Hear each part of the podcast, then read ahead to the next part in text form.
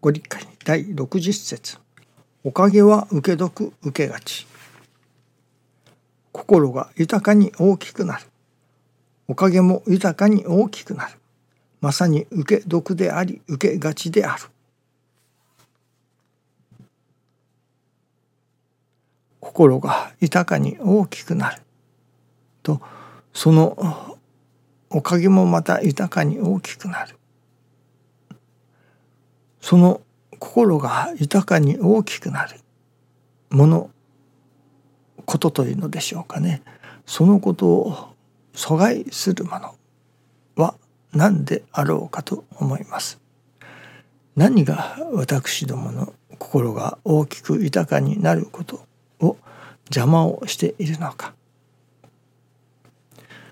教祖様は我が心で我が身を救い助けよ。と教えてくださいます。今朝はその反対のことをいただきました。それは牙城牙欲が我が身を苦しめると。どこかで聞いたことがあるような感じもいたしますが。牙城牙欲が我が身を苦しめると。これは今までいただいてきましたのは争いのもとであったりそういうものは私どもの大抵は牙城牙欲に起因している。私どもがそれこそ欲の張り合いというのでしょうかね。その牙城私どもの牙城牙欲と相手の方の牙城牙欲とがまあぶつかり合うコンフリクトを起こす。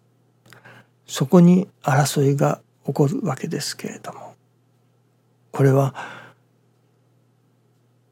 私どもの牙城牙役が相手の人を傷つける人様を傷つけるという外に対してのまあ害というのでしょうかねやはり害があるわけですね。今朝いただきますのはそれが外に対して害があるばかりではなく我が身をも苦しめるということまあなんとなくわかるような感じもいたしますね。自分自身が苦しむ。それは牙城牙欲があるからだと。その牙城牙欲は自分をも苦しめることにもなればまた相手をも苦しめることにもなる。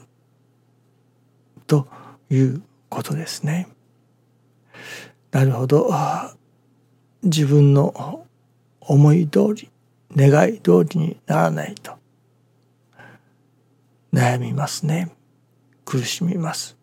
どうして思い通りにならないのだろうかと。やっぱり自分を苦しめるということになりますね。または責めるようなことにもなったり災難というのでしょうかね。自己嫌悪ということになったりまた思い通りにならないと相手を責めることになります。自分を責めるだけではなく相手をも責めてしまうことになる。そしてその相手を責める心が私どもの怒りというのでしょうかね。怒る心になったりあるいは自らの中に恐怖心というのでしょうかね。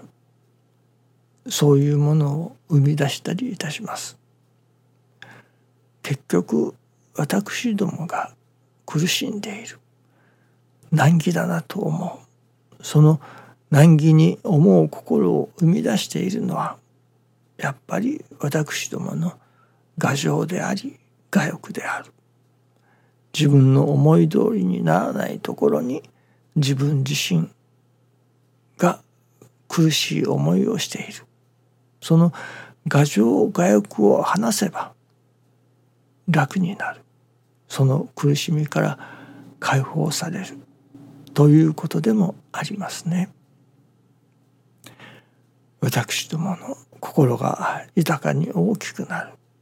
それを邪魔をしているもの。それはやはり私どもの牙城であり牙欲である。ということにもなりますね。信心をさせていただくその一つの稽古はやはり私どもの中から牙城牙欲を取る稽古だと思いますけれどもそれがなかなか自分があこれは牙城だろうかこれは私の牙欲だろうかということに気づきませんね。知らず知らずのうちにわがままになっている。まあ大抵はそうですね。自分のわがままに気づいてわがままをしている人というのはあまりいませんね。わがままであることに気づかないからわがままになっている。自分の牙城牙欲に気づかないから牙城牙欲の振る舞いになっている。またその欲を押し通そうとしている。まずは自分の牙城牙欲にあこれは牙欲ではなかろうかこれは牙城ではなかろうかということに気づかせていただくそのまずは気づこうというその心を持たねばならないということではないでしょうかね。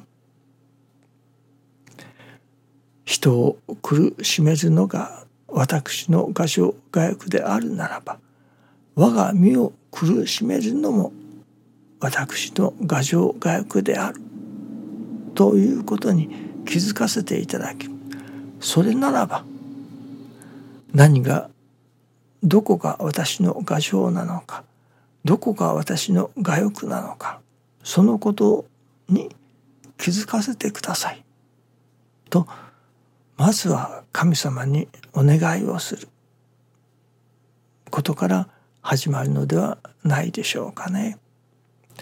その牙城牙欲自らの牙城牙欲に気づかないことが多いということですね。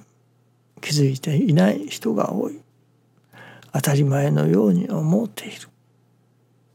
まあ権利と義務というのがありますが当たり前の権利のように思っておるのかもしれませんね。まずは神様にどうぞ私の牙城牙欲を気づかせてくださいという願いを持つことが第一かもしれませんね。そしてそのあこれは牙城だこれは牙欲だと気づいたならばそれを外していく努力精進稽古をさせていただくということになりますね。まずはその牙城牙欲が人をも苦しめ自らをも苦しめているものだということを分からせていただきそれを取り除く稽古をさせていただこう。ためにはまずは自らの牙城牙欲というものを気づかねばならん。どうぞ神様気づかせてください。という願い。ここからが始まりだと思いますね。どうぞよろしくお願いいたします。ありがとうございます。